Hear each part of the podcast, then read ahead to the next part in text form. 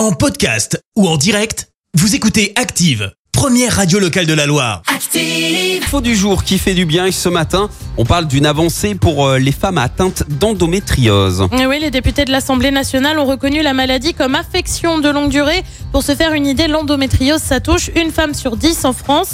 Ça peut être sans symptômes, mais ça peut aussi créer des douleurs intenses et des règles abondantes. Alors concrètement, qu'est-ce que ça change? Eh bien, ça va permettre de prendre en charge la maladie à 100%. Une adoption qui s'est saluée, une fois n'est pas coutume, par des applaudissements de l'ensemble des députés présents dans l'hémicycle.